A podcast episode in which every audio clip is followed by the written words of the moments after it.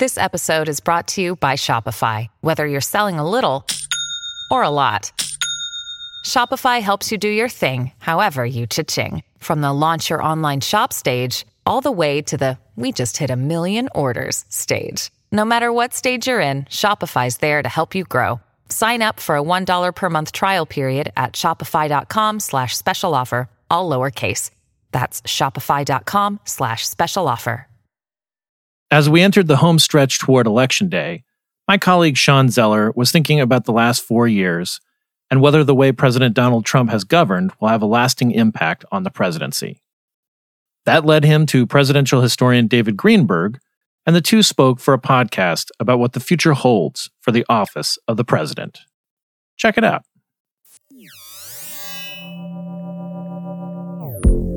His fans and detractors alike would agree that Donald Trump has done more to change the role of the president than any chief executive in modern times.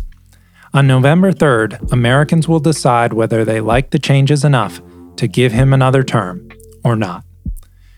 Where he differs most strongly from his predecessors is in how he has reshaped the image of the president, from statesman to political warrior constantly at battle with his opponents. That strategy has reshaped the Republican Party too, earned Trump a devoted base, and some policy victories as well. But it has also had costs to our civic life, to U.S. standing in the world, and perhaps to his own chances for re election. Whether Trump wins or not, his tenure will affect how future presidents handle the job. This is CQ Future, and I'm Sean Zeller.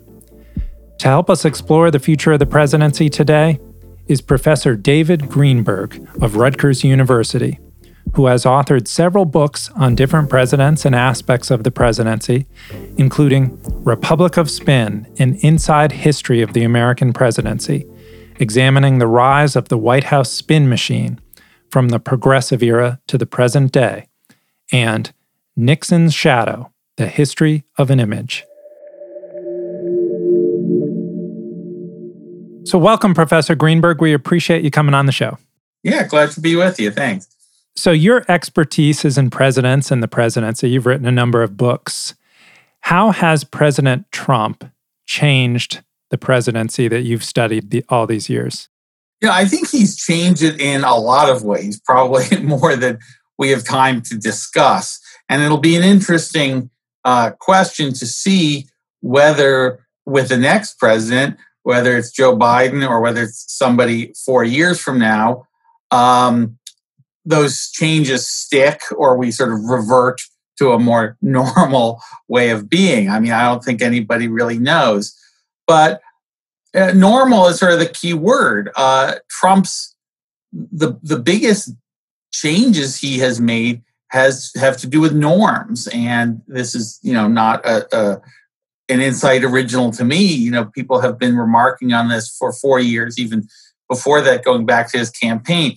He just has system, systematically discarded the rules, the norms, the ways of conducting himself, written and unwritten. And I think for a lot of people, it wasn't even clear how far a president could go in discarding those rules until Trump did that. I mean, some of the things are just so obvious, uh, but you know, never before have presidents just routinely insulted uh, members of the media, members of the opposition, members of their own cabinet in just the most juvenile, nasty, degrading terms in public. And now that goes on regularly. you know, that's just something Trump always does. I think we should all hope that's not something that becomes the new normal. Um, but it is that, that previous norm about a certain kind of conduct as president, uh, Trump has just discarded. I mean, just by way of historical example, when Richard Nixon was heard on his secret White House tapes acting like this, it was a scandal, but at least Nixon knew to do it in private, you know, and it was scandalous in part because the Nixon on the tapes was so much at odds with the statesman-like persona he tried to project in public. Trump doesn't even try. He's happy to have his id, his rage, have it all on display all the time for everyone to see. It strikes me that, you know, maybe the the big picture thing that he's done that most surprises me is that in his election as president, he never stopped being a politician. He never shifted from being a campaigner to being the president of the United States as someone who wants to represent all of the United States, all of the people of the country, and bring us together in compromise to lead us in crisis. He's continued to really operate as if he's in a permanent campaign. Yeah. And, you know, sometimes I think of it as the president's two roles of being a partisan and a statesman. And, you know, all presidents have to be both at certain times. You know, sometimes people faulted Obama for always or too often playing the statesman and not being the bare knuckled partisan enough in order to get what he wanted from the Republicans in Congress. Um, and presidents have to sort of regulate when they work in which mode typically there are times where it's sort of a gimme that you step into the statesman role after uh, Oklahoma City. You know, we think of the bombing and Bill Clinton's speech, or Obama after the Charleston massacre, Bush after 9 11. So sometimes, yeah, after tragedies or, or, or national crises. Um, so look at Trump in the pandemic. You know, it's all been partisan. I'm doing the best job calling Fauci an idiot. You know, these kinds of things are totally um, at variance with our expectations of how a president should uh, properly behave. And I don't think Trump really has it in him to step into that statesman role. Looking back in history, is there any president who's so diverted in the past from the norms of the presidency? It's very hard to say because each president has to sort of be judged by his own times and the norms and expectations change. Even our definition of what the public is has changed, you know, as voting has expanded, as publics become more diverse. You know, I think you can find certain examples. Uh, Andrew Johnson, you know, who was Lincoln's successor, took over the presidency when Lincoln was killed. He certainly had some Trump like qualities. Um, you know, he, he violated norms. He got very sort of angry and argumentative. He fought with Congress all the time, and he was impeached, much as Trump was. He also was acquitted, as Trump was. Um, although, sort of as part of the understanding, he didn't seek another term. Um, that was he was sort of laid low in that sense. Um, so you know, you can find some people say Andrew Jackson. All the Andrew Jackson was a much more sort of impressive, in many ways, accomplished man. Um, you know, Jackson loved to sort of flout norms. His inauguration is famous because it was sort of like this populist free for all, where instead of just stately dignitaries, you know, the hoi polloi were kind of running with muddy boot prints all over the White House furniture. Uh, so, you know, we, we it, it's not as though there's never been anyone who's uh, you know, pandered to the masses or shaken up the system. You know, we've had different presidents who have done it in different ways. It's hard to think of anyone who's done it so systematically and relentlessly as Donald Trump. Now, of course, he's come in for a lot of criticism for his style. And I suppose your answer to this may depend on whether he wins reelection or not. But is there a case to be made that future presidents may adopt at least some part of his approach in terms of seeking to keep the public divided, to keep his base motivated? In some ways, you can look at his record and see success in that, that he his base is very dedicated. Yeah, and I I think you know you're right that in some ways we will judge it primarily by whether he gets a second term. I mean, historically, that one um, collective decision we make, you know, four Novembers after the president's initial election becomes the verdict. Presidents who are elected to two terms, for the most part, are seen as historical successes. And those for the most part, who are turned out after one term are not. Um, I've always felt that Donald Trump, despite being a very good politician and scoring this dramatic, uh, unexpected success, uh, underdog success in 2016, um, had to contend with his unpopularity. I mean, when he was elected, he was the most unpopular person ever elected. So people were voting for him who saw his flaws, knew his flaws, maybe even didn't like him. Uh, and yet, for whatever reason, they didn't like Hillary, they didn't want a woman, they didn't like Democrats, they didn't want a Clinton. They voted for him. I think there's still a, a sizable uh, percentage of people who we wouldn't call his base. Uh, they don't wear the MAGA hats, but they vote for him, they support him, whether they want Amy Coney Barrett on the Supreme Court, whether they want tax cuts, regulations repealed. So that part of the conservative agenda that he's implemented has gone a long way, I think, toward masking the weaknesses in his style and the degree to which he is disliked. I mean, he's disliked obviously on the left and by Democrats, but I think the dislike runs deeper. But some people who dislike him still vote for him you've written a book about presidential spin, you know, how presidents try to shape the public's understanding of events, sometimes uh, more truthfully than not. And President Trump, of course, has a well earned reputation for spin, if not outright fabrications. Where does Trump fit into that history of presidential spin?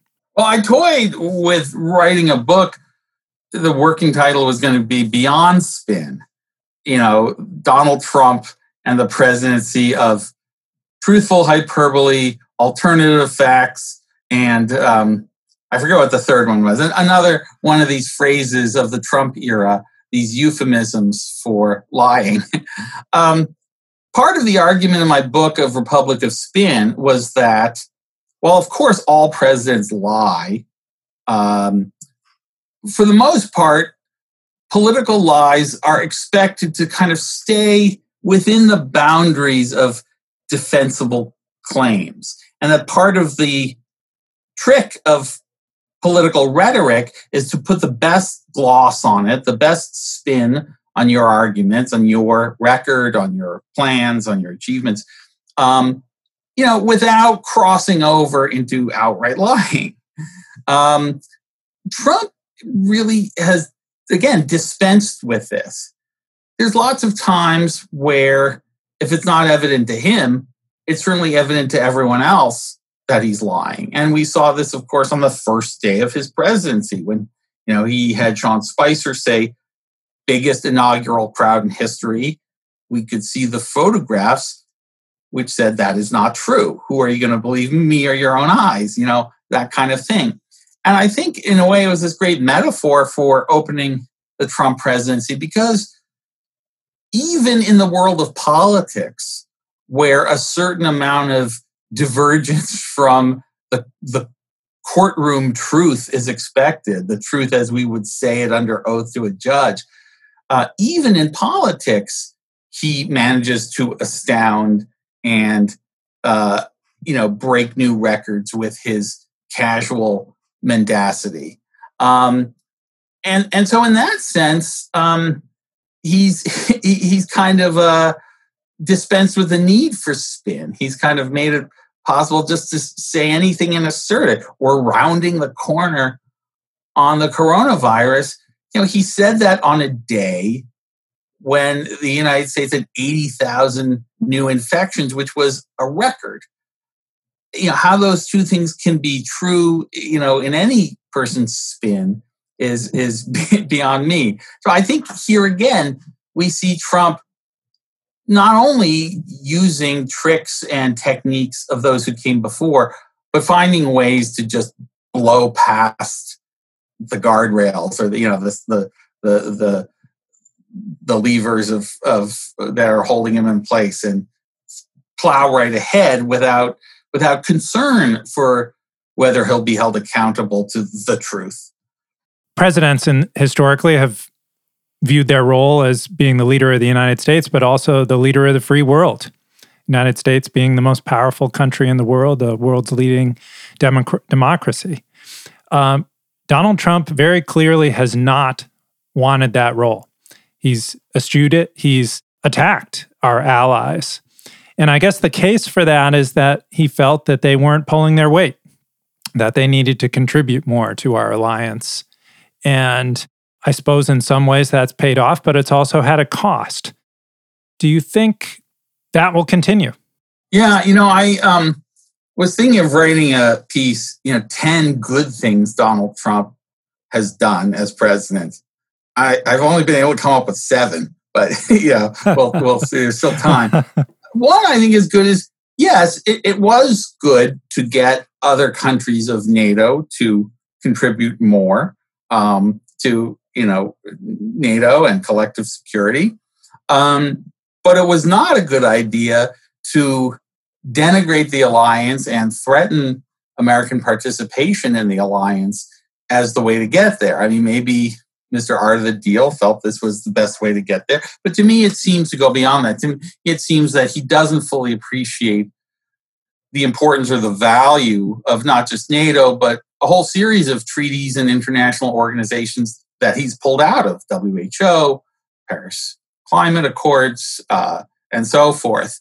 Um, so the question really is are we look, going to be looking at a period that you might compare to the period after World War One, sort of the 1920s, there was sort of a resurgence of nationalism and countries sort of pulling back away from international cooperation. And of course, America's failure to join the League of Nations um, was a part of that, in the sense that each of us will manage on our own. So, you know, there, there's there's there is a coherent philosophy there uh, that does represent a sharp break from what both parties uh, in America have held to since, you know, FDR.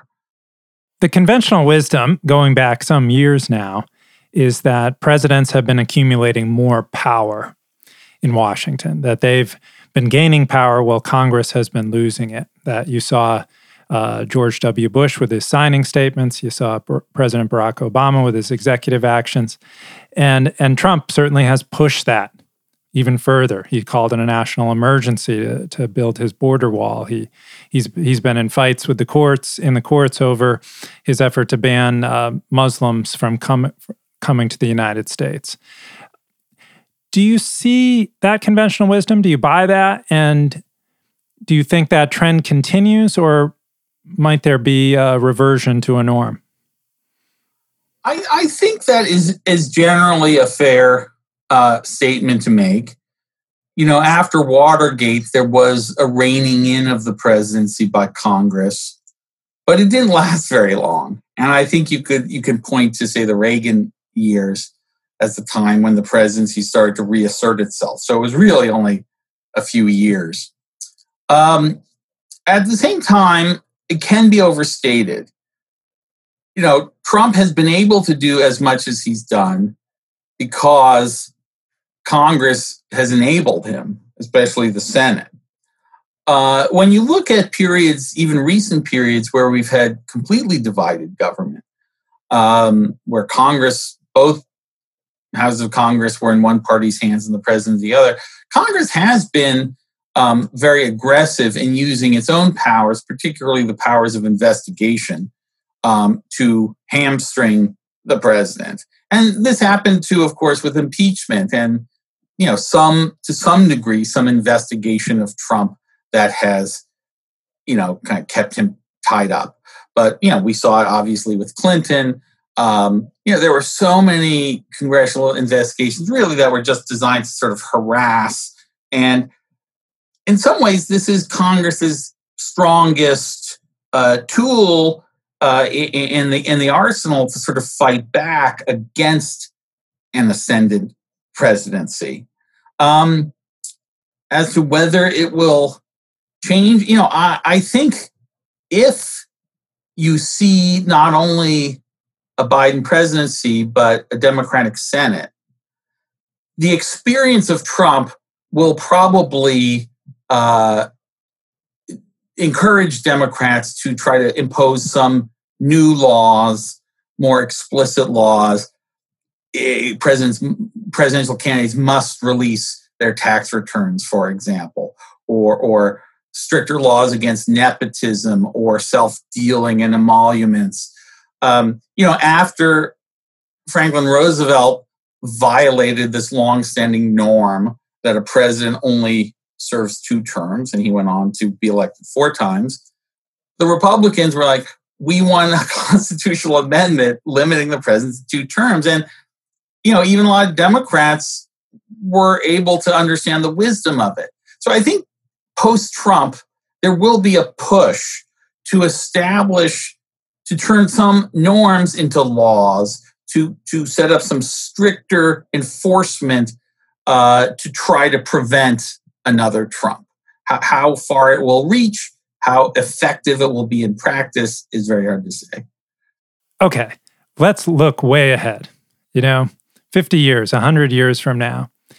Is the presidency recognizable, do you think, or is it has it morphed into something completely different than what we have now? You know, I think we've had two or three fundamental periods of change in the presidency um, where it became something different. Um, and you know, we might talk about the presidencies of Andrew Jackson, Abraham Lincoln, but I'm going to say first we look at the progressive era and the presidencies of Theodore Roosevelt and Woodrow Wilson. Um, you know, both of whom have reputationally fallen on hard times a little bit, but both of whom, for all their differences, and of course they ran against each other in 1912, believed in bringing the federal government through the hand of the presidency into the economic life of the nation. Taxation, regulation, uh, seeing the gross economic inequalities that had evolved in the Gilded Age, uh, labor exploitation, inequality, and so on, and saying this has to be addressed at the federal level with the president leading the way. And so after that time, the presidency became a much more important office than it had been for the most part in the 19th century. The second big change, of course, was Franklin Roosevelt and the New Deal, which brought the presidency even more into our lives. I don't think that the growth of power in recent years is a historical turning point the way the progressive era or the New Deal era was. So as I look forward, I, I, I don't see necessarily the character of the presidency fundamentally changing. But of course, it could based on events that I just don't foresee, uh, which is more likely than not. I mean, you know, the main thing that changes uh, our political structures are events. And the first event was the rise of industrial capitalism and corporations that forced the progressives of the early 20th century to think anew about policy. And then the Great Depression. For, for all that, you know, and even the pandemic, it's, it's not on that scale. At least it, it doesn't seem right now like it's on that scale. It's still a big deal. Um, so I don't see the catalyst for transforming the character of the presidency right now. I don't think it's just a function of the individuals. Yes, Wilson and both Roosevelts were strong characters who worked their will, much the way Trump is in many respects. But you also need the world events to almost call for changes in the office that these uh, ambitious individuals will seek to meet. Professor, we've just gone through this big court fight. There's a new justice, Amy Coney Barrett, on the court. We had an impeachment earlier this year. There's a sense among a lot of Democrats that the Constitution itself is under threat because of the way President Trump has managed the presidency. Do you share their fears? And if so, why or why or why not? It's a good question. And I have to say, uh, off the top of my head, I, I, I can't think of instances where I can say here Donald Trump has violated the Constitution. Um, there may be some that just escape me now, and the sheer chaos of the Trump presidency makes it hard for anyone to recall even some of his most egregious actions. He certainly talked about things. Um, for example, I think if he were to try to pardon himself, which I wouldn't put past him, um, you know, that would be a constitutionally dubious measure, probably unconstitutional, but one that is not exactly uh, spelled out. Um, he talked about, doesn't appear to be planning to do it anymore, delaying the election, uh, also, which would be unconstitutional. Or refuse refusing to leave. right, or refusing to leave, mm-hmm. right. So the prospect is there because Trump has never really shown respect for the Constitution. So if we flip the question around a little bit and say, okay, maybe we can't point to outright violations, although maybe some of your listeners can, and they're welcome to email me and say you forgot about this. But even if he, we can't point to those explicit violations, we can say he has not modeled or upheld respect for the Constitution. And in its own way, that is quite pernicious because, again, it, it threatens to normalize it. If future presidents follow in his pattern, then respect, then the Constitution could become sort of like a dead letter. It's it's still there, but if if we're routinely ignoring it, it means nothing. And that is, I think, a real danger. You know, not something that's imminent, but something we have to be mindful of. Professor uh, Ross Douthat, the, the conservative columnist in the New York Times the other day, wrote a piece saying, you know, don't worry about um, President Trump trying to stay on if he loses the election. He's basically not competent enough to to manage that sort of constitutional upheaval. Um, but it raises a question, you know, might there be another president in the future who shares his same gifts for um, populism and for riling up a base, who's also more competent and more committed to um, pursuing power? Yeah, I mean, first, I wouldn't underestimate Trump's competence. I mean, clearly on some things like the coronavirus, he has not not shown himself terribly competent. But if you look at rolling back environmental regulations, he's been incredibly accomplished at achieving that goal. So I wouldn't underestimate him on that score. Look, I think a lot of this depends on what happens next. In some ways, I think the Democrats or the country will be very lucky to have someone like Joe Biden come next. And I say that not because I'm such a huge Biden fan, but because he has run the whole time on, you know, a return to normalcy, to use Warren Harding's old phrase, on a return to decency, on a return to uh, order and justice. And that's very good. If, if, if the person who followed Trump was a wild man of the left who was equally scornful or even almost as scornful of rules and laws and norms and conventions, then I think we could get into a real race to the bottom where both sides and both sides' constituencies would be weaned from a respect for fair play, for norms. Both sides would say, well, we're at political war both sides would see it as a kind of flight 93 election or whatever the term was, where anything goes. And when both sides are playing that game, then yes, then the next president to come along who's smarter than Trump, more able than Trump, you know, and perhaps even more maligned than Trump, um, is going to try to achieve even more uh, and be even more uh, heedless of democracy.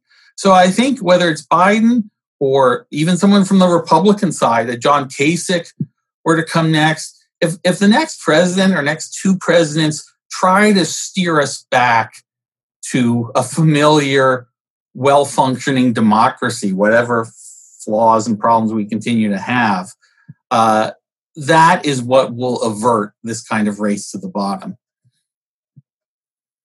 Professor, thanks so much. Sure, my pleasure.